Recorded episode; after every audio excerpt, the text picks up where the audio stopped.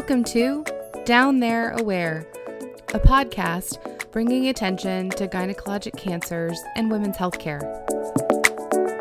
Disclaimer We talk about a lot of stuff on this podcast girl stuff, period stuff, personal stuff.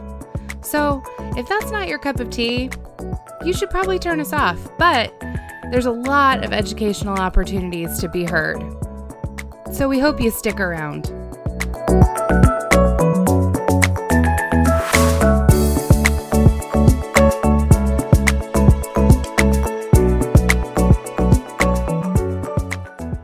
Welcome back to another episode of Down There Aware. Today we have a special guest with us, Dr. Mary Jennifer Markham. And in full disclosure, I will let you know that Mary Jennifer was a student of mine when I taught in public school music in Fort White. And so um, I got to know her and had the pleasure of working with her mother. So it's wonderful. We've been able to stay in touch, and I've been able to see uh, the great family she's raising. That's been fun for me. So, uh, Dr. Markham, could you share a little bit about who you are, what you're doing now, um, and how you got into your field? Sure. So, I am a medical oncologist. I um, uh, work at an academic medical center in Florida. Um, I uh, actually started my life wanting to be uh, a psychologist. I, in high school, wanted to be a psychologist and all through college. And I was even in a graduate program in psychology when I decided that I probably had made a mistake and that I really didn't want to be a psychologist. Um, I began um, uh, with an interest in learning more about medicine. Um, so I actually dropped out. I quit that graduate program about a year into it uh, in order to return um, to my university to take science classes so that I could apply to medical school while I was um, doing that coursework, I, I needed a job. I needed to be able to pay for my uh, additional education and applications for medical school. And so I answered a classified ad in the newspaper for a desk clerk position at a doctor's office. As it turns out, that doctor's office was an oncology office, uh, specializing in the care of all types of patients with cancers uh, and blood disorders. Um, I uh, was fortunate to be mentored by the lead physician in that practice, and I think he really um, understood that my goal was to to be a physician and to soak up as much as I could before uh, hopefully getting accepted into medical school. What I didn't realize in that uh, two years of working in that office as a front desk person is that I would fall in love with uh, the whole prospect of taking care of people with cancer. So that was a pivotal uh, time in my life because I, I found my calling really, even before being in medical school. So I um, ended up being accepted and attended medical school in Miami at the University of Miami. And then I uh, was fortunate to return to the University of Florida for my residency and fellowship program in hematology and oncology my goal actually was to uh, practice with a specialization in lymphomas, a type of blood cancer. But what I, um, again, opportunity knocked, and I had the opportunity to take care of a physician's patients while she went on a sabbatical for a period of a few months. She was a gynecologic oncologist, and her patients were all women with gynecologic cancers. I was specifically helping her out with those patients who were in the middle of chemotherapies for their cancer. And I really began starting taking um, care of women with gynecologic cancers at that time, not realizing that I would uh, also find my passion there. And so uh, a few years ago, I stopped taking care of patients with lymphoma.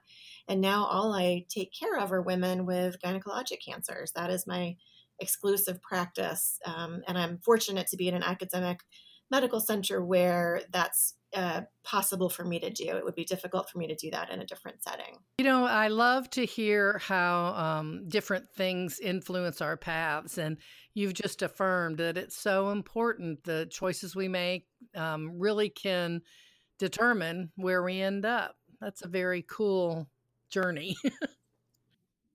yes.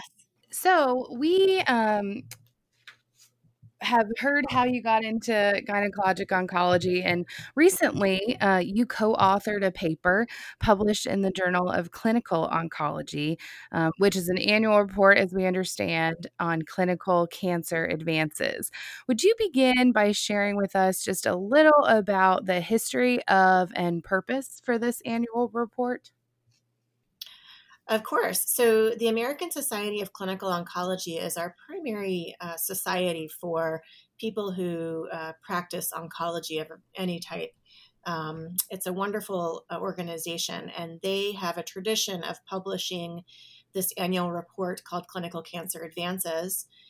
The goal of the report is really to catalog the most important clinical research advances that occurred over the past year and to highlight uh, trends in the field, key policy developments, um, or other research priorities that uh, really have the greatest potential to promote and accelerate progress against cancer. So uh, it's a it's a big report. Um, it took an entire team to uh, create the document. There was um, a very large editorial board involved in creating uh, these advances, and and the um, the advances that are reported in this are really generated by the experts in the field. Um, I was one of the editors of this. Um, there were um, a wide range of specialties represented, including pediatric oncology and geriatric oncology and, and every type of uh, cancer in between. And so the, the main criteria that goes into um, selecting something for that report are really two questions. Number one, is this something that is going to help patients live longer or live better? And number two is the research that we want to highlight something that is really breaking into an entirely new way of treating cancer.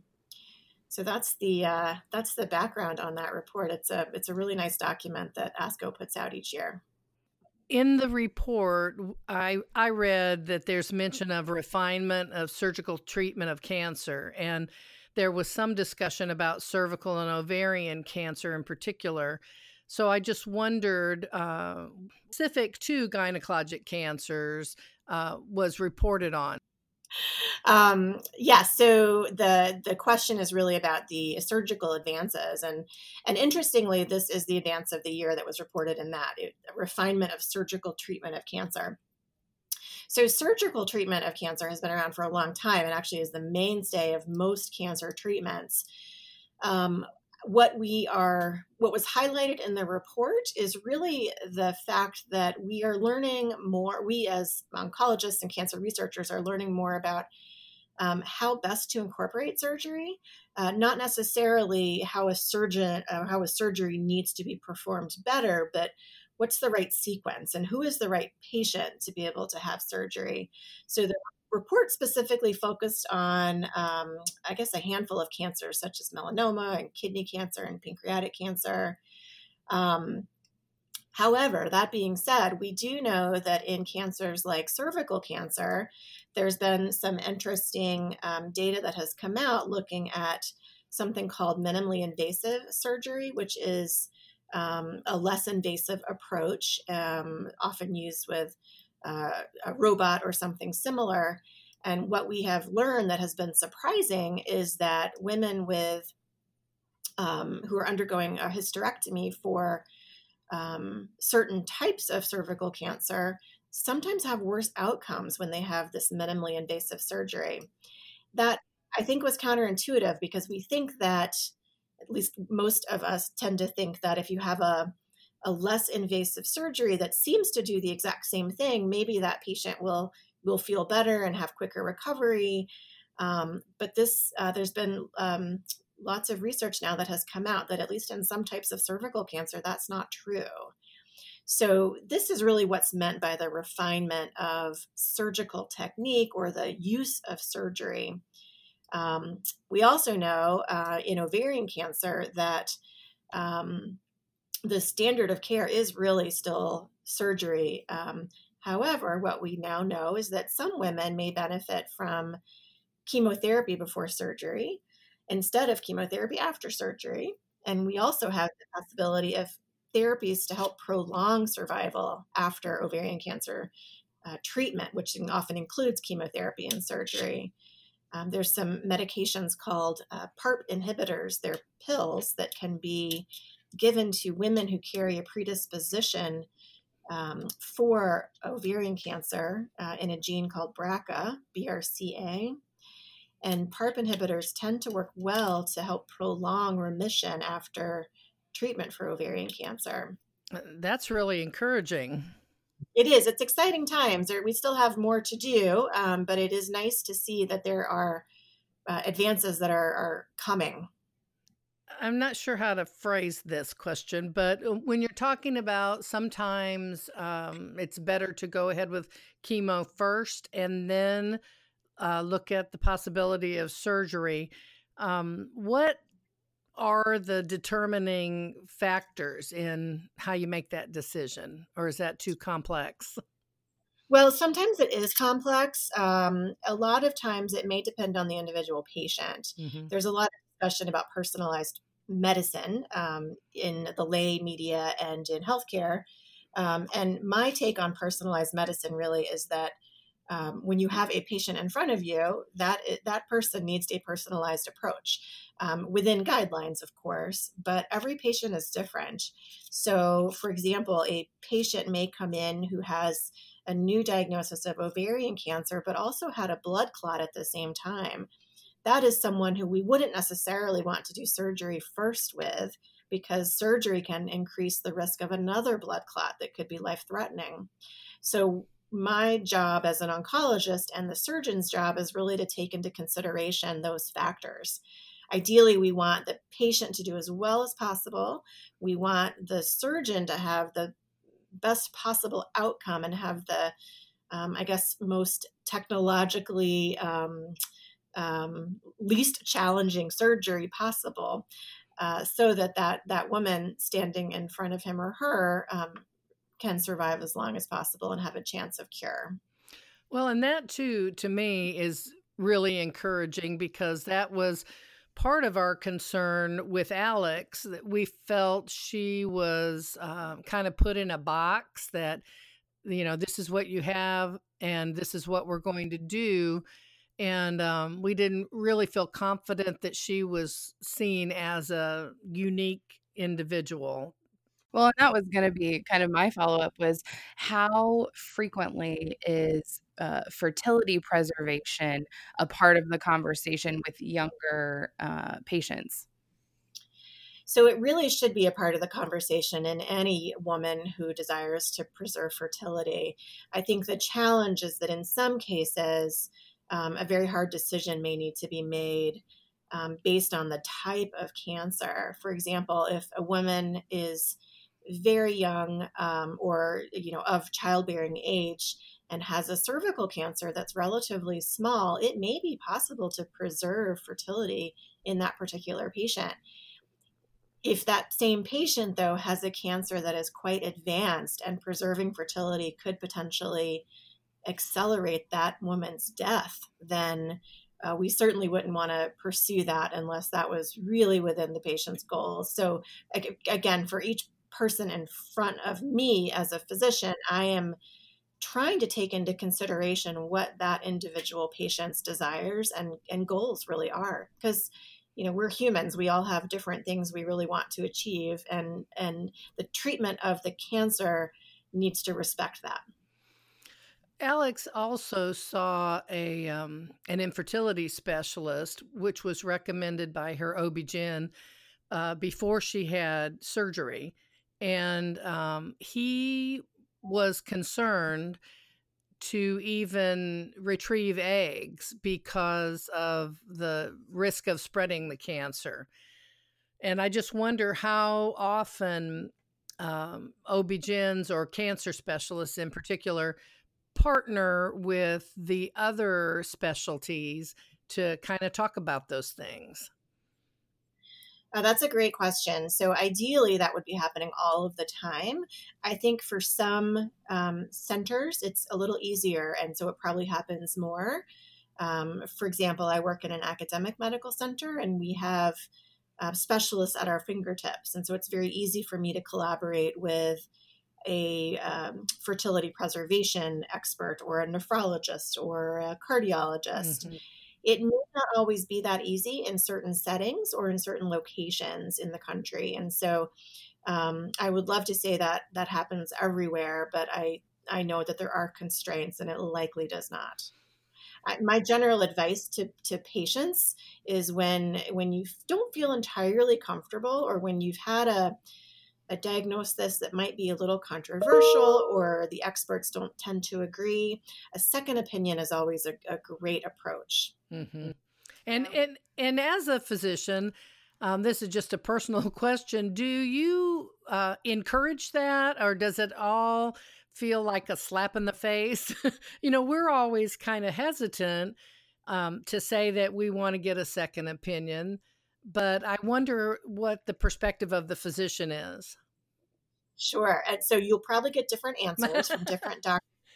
However, uh, I think in oncology and cancer care, um, it's it's recommended. Mm-hmm. I, you know, if, if, I am sitting across the room from a patient and she is not at all comfortable and won't be until she gets a second opinion, then I have not achieved anything in that conversation. Right. So I, it really is, I think, to the best interest of all to have a second opinion to, to ease the mind.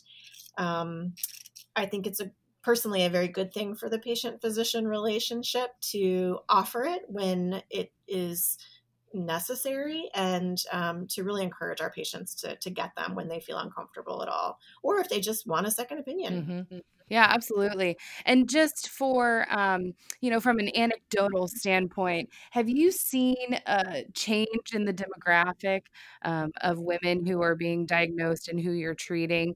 Um, because you know w- when i was diagnosed and treated it was still very this is a postmenopausal disease. It's very strange that you got this. Um, but then as I reached out through the internet, um, it seemed that it wasn't as an anomaly as everyone was saying. So, have you seen any change in the trends with your patients?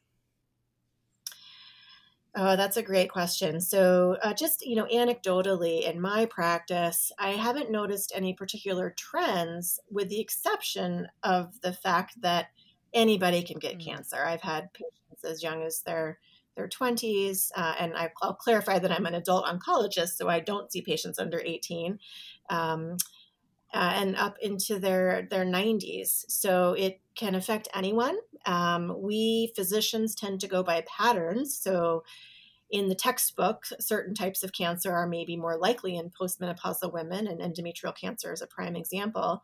Um, but I remind my students and residents and oncology fellows routinely that patients are not textbooks, they are people. And cancer wants to do what it's going to do, and we have to be prepared to be thinking of a diagnosis, uh, even if it doesn't fit what our textbook may tell us. Uh, there definitely are trends in cancer, though, in general. Um, for example, in um, uh, cancers of the gastrointestinal tract, there are increasingly younger people uh, being diagnosed. So uh, we there are reports that come out on trends of demographics every year, um, and it's always very interesting to see. I I don't know if it's because um, uh, I just do that. I've done this for a while, but uh, I'm I'm always surprised when I see a young person come in. Um, surprised, but I'm not surprised because I, I do know that it can happen to anyone. Well, and I think that that too is encouraging. Um, and I wish that was more widespread because I think if you're told, don't worry, the test is going to be negative, you're not in that demographic, um, it really doesn't serve a purpose for the person who's waiting on the result. Yeah, absolutely. I mean, um, it's it's really easy to say don't worry. It's a lot harder to practice it and when you're a patient who's going through something that's life changing and anxiety provoking um, i'm not sure that saying don't worry is really a helpful approach because cancer doesn't always follow the rules that we set out for it so it's important that we pay attention to that. I think too because you work in a teaching hospital that you probably are on the edge uh, of uh, the cutting edge of every report that's out there and all the latest. So I think that's real important too. I know we've been to that facility for other things and um, have always come away enlightened. Um, so it's it's impressive that you're able to get those reports, make that information known to others. Yes, absolutely. I think, you know, oncologists go into the profession um, really because, like most physicians, we want to help people. I do think different settings are good for different things, though, and, and the resources may be different. Um, I work with some excellent oncologists in the community setting, in the academic setting, even in the industry setting, who, you know, people working for drug companies. Um, and I think everybody's heart is in the mm-hmm. right place, but resources may be a little different depending on where you go. I agree. And that's a great way to look at it. Well, thank you so much for joining us, Dr. Markham. Is there anything else that we didn't touch on that you feel would be important to share? I, will just leave you with my one piece of advice that I always uh, tell patients or uh, audiences when I'm speaking, and that is, uh, I think the most important thing uh, we as as women can do is pay attention to our bodies, and when something isn't feeling right, and we know that, then we need to advocate uh, for ourselves until we get a physician uh, or a healthcare professional to listen. if we know our bodies well, we'll know when something isn't quite quite where it should be. You said it. And that is um, exactly what we're trying to do with this podcast is just encourage women to to do just that. Listen to their bodies and speak out and up when they need to be heard. Yeah, just be aware. Absolutely. Awesome. Well, I don't think we said it in the beginning of the podcast, just kind of got into it and jumped in. But Dr. Markham is at the UF, I think they changed names, UF Health now. Yes, University of Florida and UF Health. It actually has uh, has it seems to have a lot of names. yeah, I know it is Shands.